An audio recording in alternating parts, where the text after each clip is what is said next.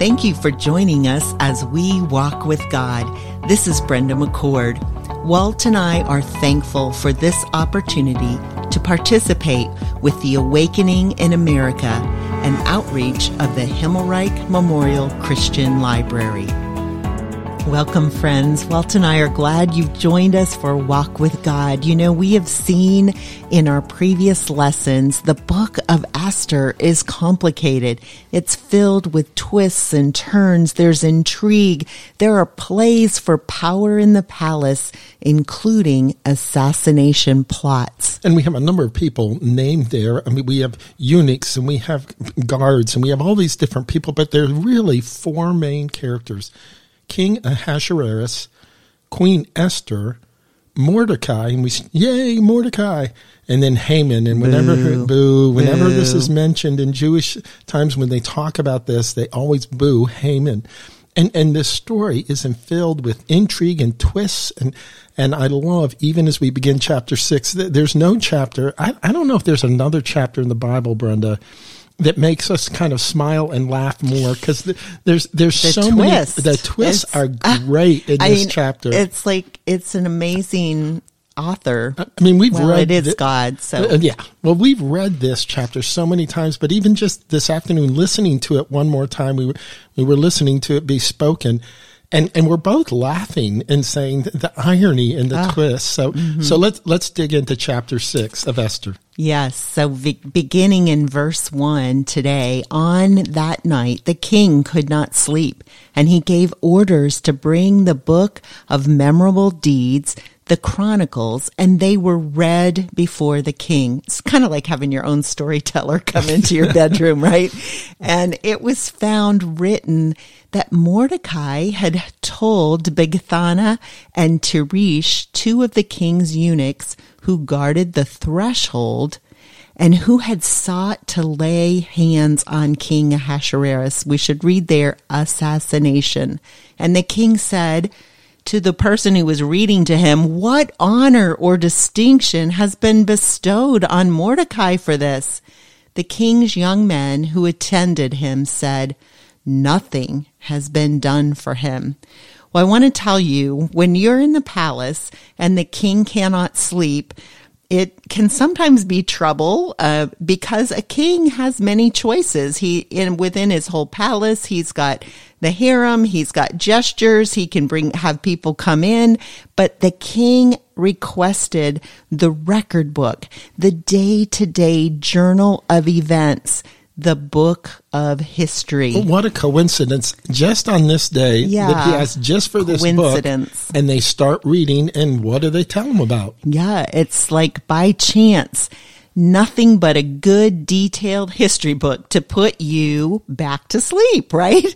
However, the king was listening. He could not sleep and he was alert when he heard the part within the journal that Mordecai had exposed a plot for his assassination.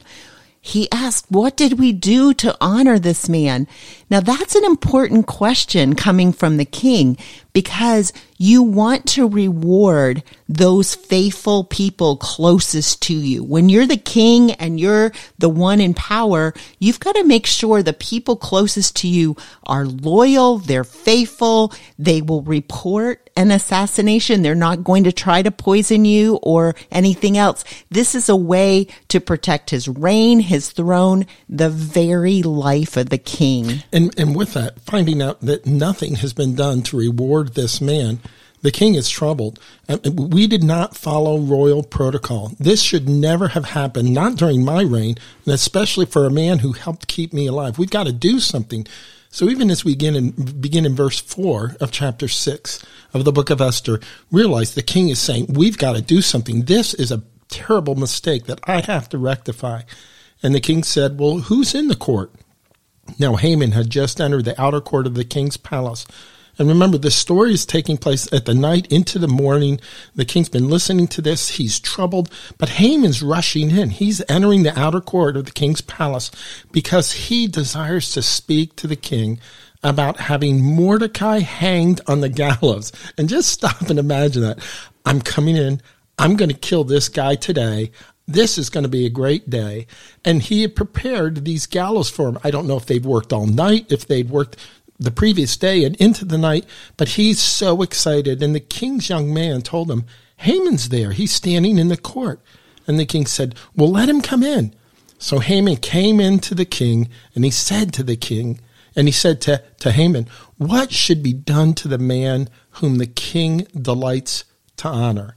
And I love this. Just pause right there. The king is saying, Hey, I want to honor someone. What, what could be done that would say that that man is really honored? The king is really pleased with that guy. And Haman said to himself, Whom would the king delight to honor more than me? Now yeah. just stop and listen to that. Yeah, yeah. I mean, it, it, the the hubris, the the pride, the arrogance. Hmm. Oh, this is so exciting. Yeah. This is a day I'm going to get to hang Mordecai. This is a day that I'm going to be honored by the king. Because who would the king delight to honor more doesn't, than me? Doesn't get any better, right? And I and it's like he's whispering in his own ear this question. I, I don't know if he's whispering. I think he's like shouting in his own ear. This is great. So, verse 7 Haman said to the king, Let me tell you what should be done for the, the man that the king delights to honor. Let royal robes be brought, which the king has worn, your very robes, king. And let the horse that the king has ridden, your favorite horse, king, and on whose head a royal crown is set, your royal crown, king and let the robes and the horse be handed over to one of the king's most noble officials. We'll find that number two or number three guy around here somewhere to, to take me on this beautiful trip to be honored by the king. And let him dress the man whom the king delights to honor, and let, let them lead him on a horse through the square of the city, and let him proclaim, and the, the word there in the Hebrew, loudly proclaim. I mean, this isn't quiet. This is Everyone listen. This is a royal proclamation. Thus it shall be done to the man whom the king delights to honor. And even as I read this, I, have to stop. And one of the things we love to do as we teach is we, we constantly come back and, and talk about a head to heart. And Brenda, even as we do that, this this idea is it, what what is going on here, and what do I need to learn? What needs to change or be different in my life? What needs to be improved, or what needs to be stopped? And as I read this, I'm just so struck by the whole idea of of humility versus pride, and and um, and all of us can struggle with this. I can struggle with this. I, there's times when I love, I've heard various times of my life, oh, professor and, and doctor and rab. Uh, well, and, we like, we like that idea of position, oh, power, titles, wealth, treasure. Titles. Mm-hmm. And, and, and, and, being the one, one that's called to the table for, you know, advice. Yeah. But um, I love this. In Matthew chapter 18, Jesus is asked by his disciples, and they're trying to figure out who's going to be greatest in the kingdom of heaven. And really, what they're trying to figure out is, hey, how are we doing? Which one of us? Yeah, am I going to be closest to you? Yeah, which one's going to be at your right hand and your left right. hand? I mean, they they're constantly asking this. We who who's the greatest?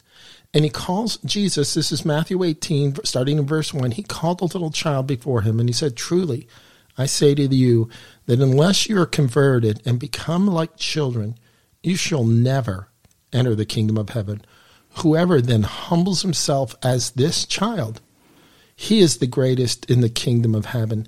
And what Jesus is reminding all of us that there, there are two paths we could choose to walk on. The one is, is, is pride and arrogance and haughtiness and lifting ourselves up. And the other path is humble it's it's it's saying no, I'm not the best. It's the, the, the path of serving others. It's loving God and loving others well. William Barclay was a, a, Scottish minister in the last century, and he's widely quoted as saying this. He said, Pride is the ground in which all other sins grow. Let me, let me just say that again. Pride is the ground in which all the other sins grow. It's, it's a fertile ground, and sin can grow there because it's fleshly. It focuses on me. And then he said this pride is the parent from which all other sins come or are born. And, and, and so that parent brings forth, that pride parent brings forth all kinds of other sins anger and wrath and malice and self centeredness. Um, that comes out of pride. And so the head to heart for me, and hopefully the head to heart for each of you listening today, if you really want Christ like greatness, you must root out pride from your life. You must go after it and dig it out, and you must constantly say, No, I'm not the greatest. No, I'm not number one. God is number one. I must follow Jesus Christ and take up my cross daily, and I must choose Him over myself and, and all my self centeredness. You know, when I you know think of that child uh, that you know become like children, you're never going to enter unless you humble yourself as this child, and just that whole idea of how children trust and how how they look to their father to their mother and they trust and they they believe and they follow along um, that we would get rid of that pride that we would humbly walk in our life each day. Well let's go to verse 10 then the king said to haman hurry take the robes and the horse as you have said and do so to Mordecai the Jew who sits at the king's gate. Leave out nothing that you have just mentioned. And, and you know, Brenda, even stop. Just think about this. Yeah, we got to stop here. I mean, Haman is so excited. This is going to be the greatest day of my life. I'm going to kill this Jewish guy, Mordecai. Not only that, I'm going to be honored by the king. This is the greatest. And in one fell swoop, immediately, all of a sudden, the whole scene shifts. I, I, I imagine he had struggled to even just, just what just happened? What? well, I think happened? he couldn't even believe he heard the name Mordecai the Jew. You know, hurry, take the robes. I mean, Mordecai's ready. You know, like who's who's going to dress me in the robes? Who's going to help me get on the horse? And then he hears the name of the person to be honored. And now Haman in verse 11, he has to do what the kings told him to do. So Haman took the robes and the horse. He goes, walks out to the king's gate where Mordecai was, we know that through all our earlier chapters, he dressed Mordecai and led him through the square of the city, proclaiming before him, Thus shall it be done to the man whom the king delights to honor. Thus shall it be done to the man whom the king delights to honor. Wow. That is a big shift in your day 1 Peter 5 6 tells us, So humble yourselves. Go back to the head to heart that Walt just shared with us. Humble yourselves under the mighty power of God, under the hand of God. And at the right time, He, God, will lift you up in honor.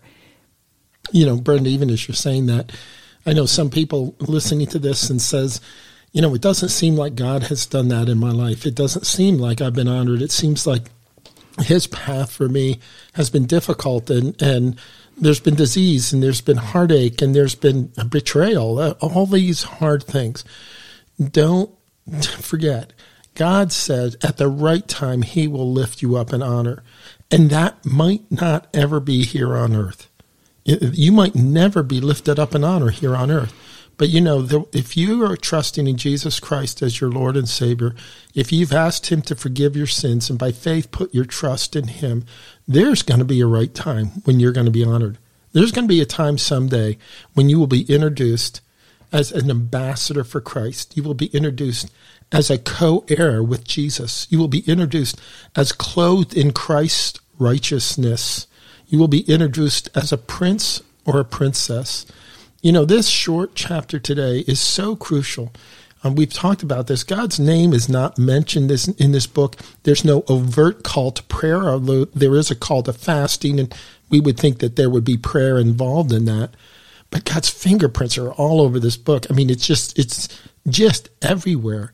And really, one of the great themes of this, and as we talk about the attributes of God, just a bit of theology here, is God's sovereignty. I mean, in the midst of a, of a decree to kill all the Jews, in the midst of when it looks the very darkest, God is working behind the scenes. He's put this queen in the palace who's Jewish and no one knows about it. There's been this conflict between Mordecai and Haman, and everyone knows about it. I mean, even as they build this gallows, it's, it's this would be six, seven, eight stories tall. I mean, this is very public what's going on. But again, behind the scenes. And I, I would argue that it's really not possible for us as finite human beings to fully understand God, who is infinite in his wisdom, in his power, in his understanding. Yet the Bible helps us trust that he is at work, that he is sovereign. Um, just a few verses. Jeremiah 32, 17. O Lord God, it is you who have made the heavens and the earth by your great power and by your outstretched arm. Nothing is too hard for you. That's the sovereignty and the power and the authority of God. Psalm 115, 3. Our God is in the heavens. He does all that he pleases because he is God Almighty.